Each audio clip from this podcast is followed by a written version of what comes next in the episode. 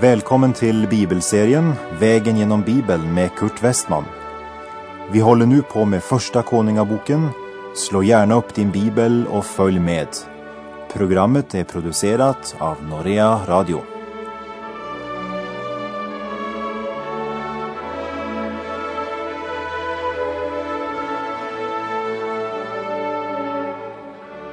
I förra programmet såg vi hur Herrens profet Elia kom till Nabots vingård och förkunnade domen över Ahab och Isabel.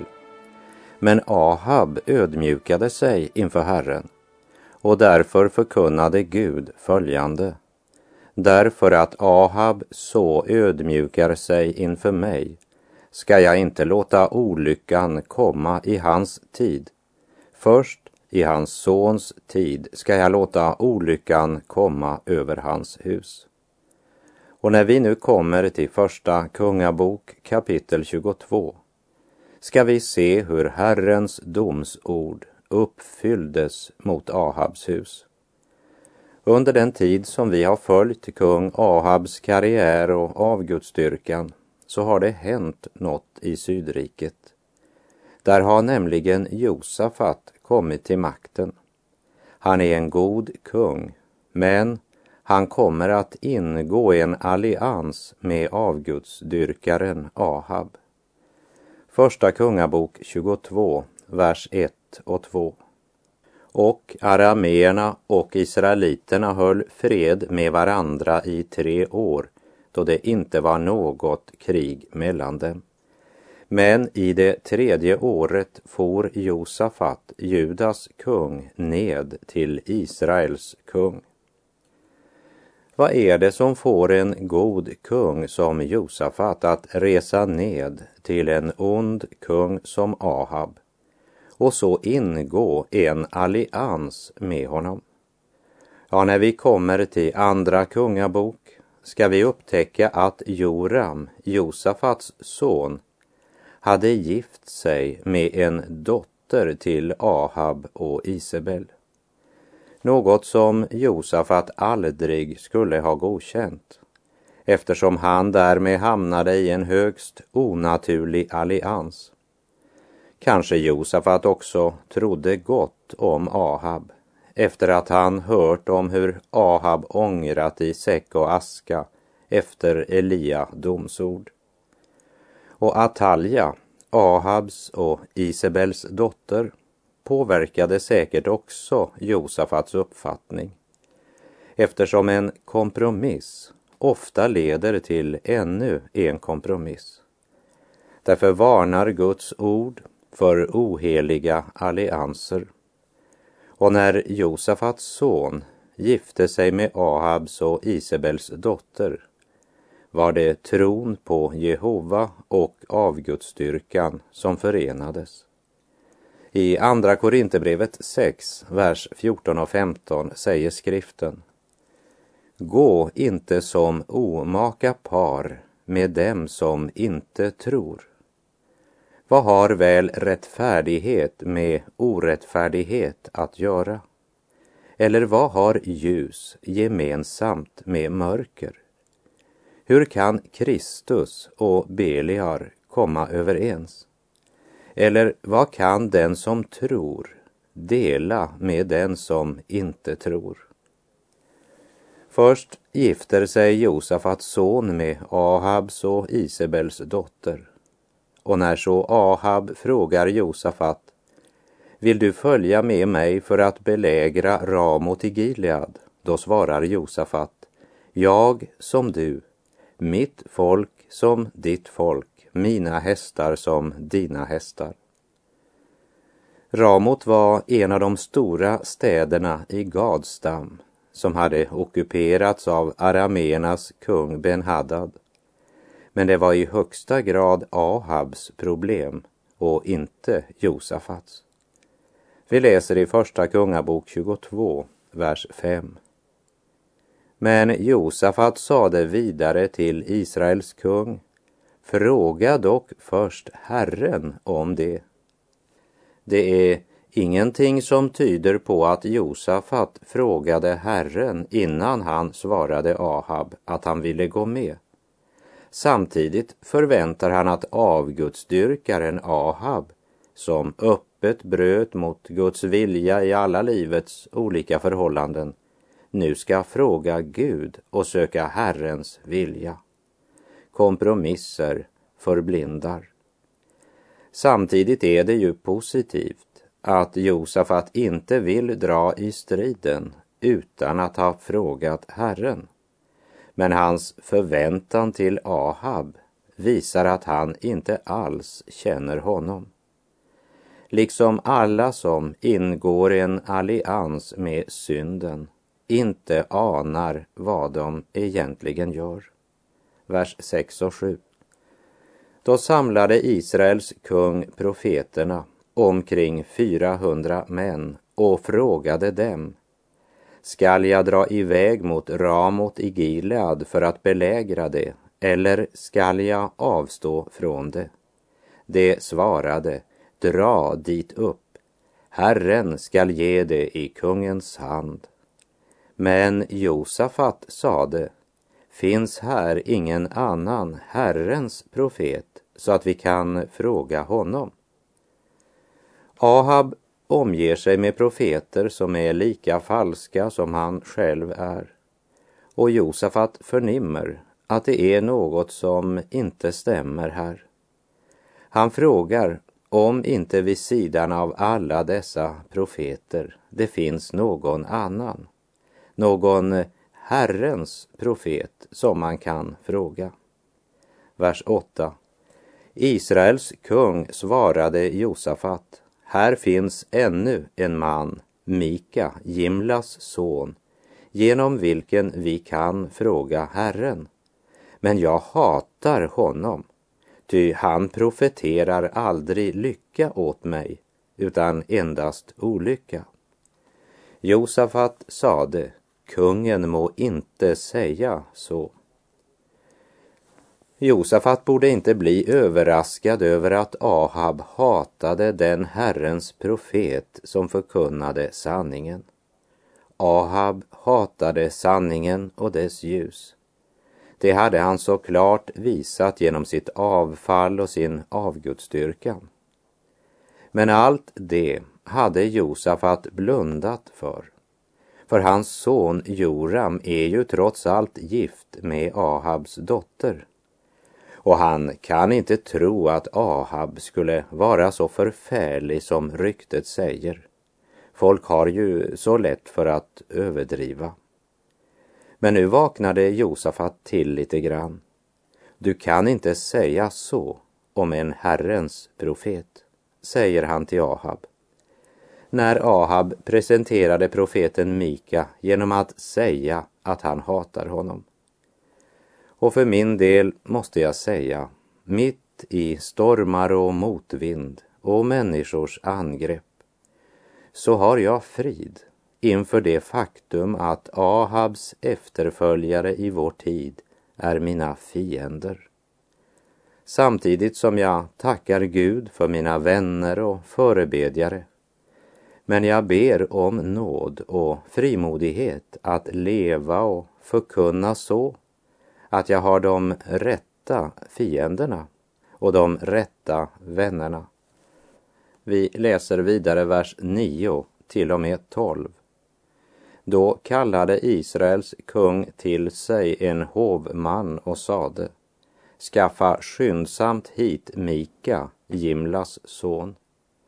Israels kung och Josafat, Judas kung, satt nu var och en på sin tron klädda i sina skrudar på en tröskplats vid Samarias port medan alla profeterna profeterade inför dem. Då gjorde sig Sidkia, Kenans son, horn av järn och sade, så säger Herren, med dessa ska du stånga arameerna så att de förintas. Och alla profeterna profeterade på samma sätt och sade, dra upp mot Ramot i Gilead så ska du bli lyckosam. Herren ska ge det i kungens hand. Kan du inte se dem för dig, dessa entusiastiska, högröstade och självsäkra profeter, 400 stycken, som eh, med ett högt volym och stark suggestion försöker värma upp atmosfären. Särskilt en utmärker sig, Sidkia. Han springer omkring med järnhorn som han stöter till folk med och så ropar han, så här ska du göra. Och det värsta av allt, och det är det mycket viktigt att vi lägger märke till, det är att han mitt i sin själiska underhållning talar i Herrens namn för att ge sken av att ordet om framgång, lycka och succé är ett budskap som kommer från Gud. Fast det i verkligheten bara är suggestion och uppjagade känslor. Mika talade i Herrens namn, men problemet var att de falska profeterna sa sig också tala i Herrens namn. Här må vi be om den helige Andes hjälp och be om att nådegåvan att pröva andar börjar fungera i församlingarna.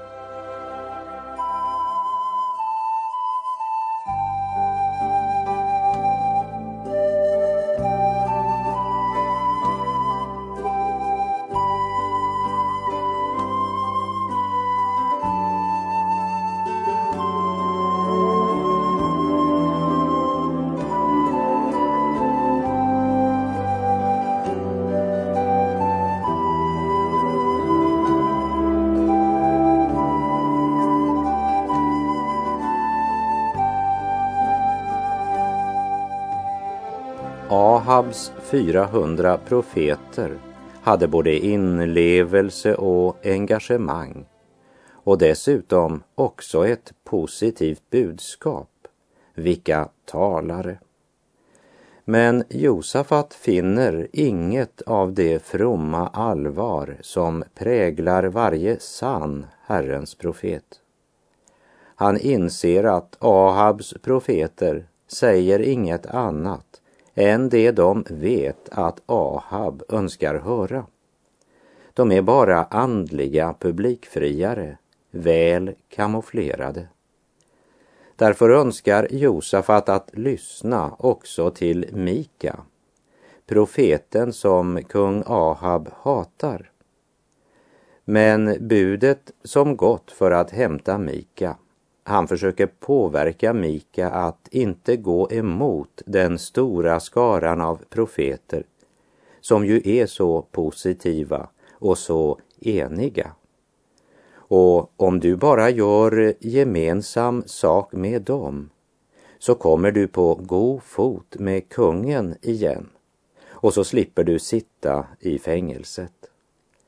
Första Kungabok 22, vers 13 och 14 och budet som hade gått ut för att tillkalla Mika talade till honom och sade Det är så att eh, profeterna med en mun lovar kungen lycka. Låt nu dina ord stämma överens med vad de har talat och utlova också du lycka. Men Mika svarade Så sant Herren lever jag ska endast tala det som Herren säger till mig. Efter att ha lyssnat till alla dessa lyckoprofeter så trodde kungens budbärare att det var profeten som själv kunde bestämma vad han sa. För eh, så var det ju med Ahabs profeter. Därför eh, ger han nu Mika ett litet eh, stalltips om vad han ska säga. Och Mikas svar var inte bara överraskande för tjänaren, men säkert också tankeväckande, som sanningen alltid är. När Mika kommer till tröskplatsen där samlingen föregick så fäster han först blicken på de två kungarna på var sin tron. Sedan ser han den enorma skaran av 400 profeter som vandrar runt och säger alla precis det kungen önskade höra. De har visst alla läst boken hur man vinner vänner och manipulerar människor. Men den hade profeten Mika inte läst. Han hade inte heller läst Makt makten i positiva tankar. Utan han hade ordet från Gud. Men det var obekvämt och inte alls populärt. Men i motsats till lyckoprofeterna så var Mikas budskap sant. Men det var ju inte sanningen Ahab hungrade efter. Och när Mika kom inför kungen frågade Ahab honom Mika, ska vi dra iväg till Ramot i Gilead för att belägra det? Eller ska vi avstå från det? Och då svarar faktiskt Mika, dra dit upp så ska du bli lyckosam. Herren ska ge dig i kungens hand. Och reaktionen som nu kommer visar att Ahab egentligen hela tiden visste att profeternas budskap om lycka och framgång var falskt. För han säger inte tack och lov. Äntligen så säger Mika detsamma som alla de andra profeterna. Nej, hör vad han säger i Första Kungabok 22, vers 16. Men kungen sade till honom, hur många gånger ska jag besvärja dig att inte tala till mig annat än sanning i Herrens namn? Kungen hade rätt. Mika hade aldrig stått på de falska profeternas sida. Och nu blir Mika allvarlig. Vers 17 och 18. Då sade han, jag såg hela Israel förskingrat på bergen, likt får som inte har någon herde. Och Herren sade, dessa har inte någon herre. Må de vända tillbaka hem i frid, var och en till sitt. Då sade Israels kung till Josafat, sade jag dig inte att denne aldrig profeterar lycka åt mig, utan endast olycka? Ahab har inte förstått att Mika är inte kungens talsman, men Guds. Och så vänder han sig till Josafat och säger, ja, var det inte det jag sa? Men då avbryter profeten och säger, jag är inte färdig. Det är något mer du borde höra. Och så berättar han något som inte handlar om att Gud inte vet vad han tänker göra. Men Mika talar här till Ahab på mänskligt sätt för att han ska kunna gripa det. Herren tänker straffa Ahab. Och det ska han göra genom att överlämna honom åt sitt eget syndiga sinne och åt sina falska profeter. Hör nu vad Mika säger, vers 19 och 20. Men han sade, hör alltså Herrens ord.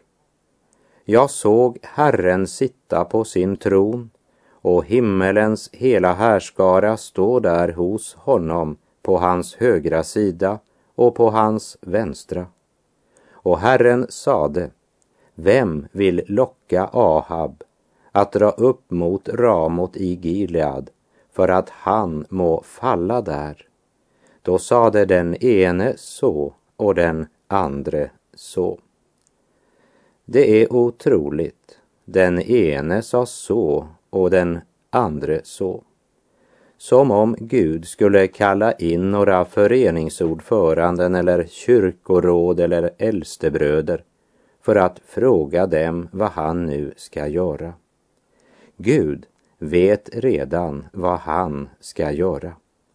Vers 21 och 22. Slutligen kom anden fram och ställde sig inför Herren och sade Jag vill locka honom till det Herren frågade honom på vad sätt. Han svarade, jag vill gå ut och bli en lögnens ande i alla hans profeters mun. Då sade han, du må försöka att locka honom till det och du skall också lyckas. Gå ut och gör så. När eh, en människa älskar lögnen och vänder sanningen ryggen och inte längre lyssnar till Herrens varningar, då tillåter Gud att den människan av lögnens ande blir ännu mer bedragen. Gud kommer inte längre att hålla igen. Han låter Ahab förgås genom att han nu får synda fritt till sin undergång. Vi läser verserna 23 till och med 27. Och se, nu har Herren lagt en lögnens ande i alla dessa dina profeters mun, medan Herren ändå har beslutat att olycka ska drabba dig. Då trädde Sidkia, Kenans son, fram och gav Mika ett slag på kinden och sade På vilken väg har då Herrens ande gått bort ifrån mig för att tala med dig? Mika svarade Du ska få se det den dag då du tvingas springa från kammare till kammare för att gömma dig. Men Israels kung sade, ta Mika och för honom tillbaka till Amon, hövitsmannen i staden, och till Joas, kungasonen, och säg, så säger kungen, sätt denne i fängelse och bespisa honom med fångkost tills jag kommer välbehållen hem. Sidkia vill handgripligt visa att han är den profet som kungen borde lyssna till.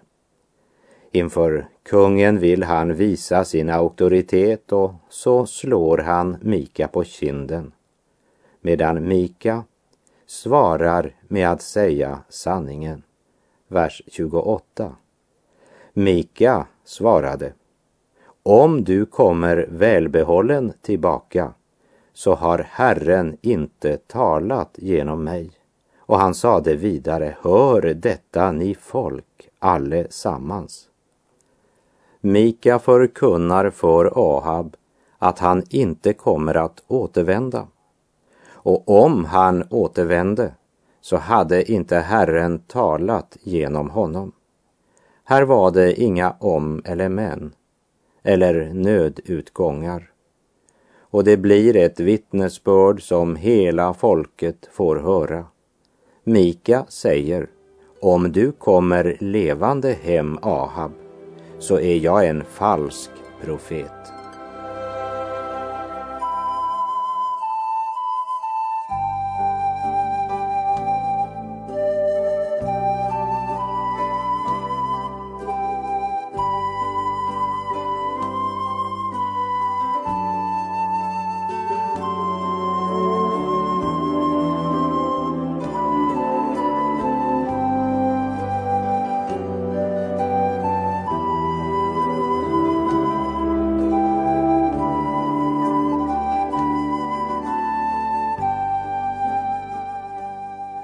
Ahab och Israel valde att lyssna till de falska profeterna.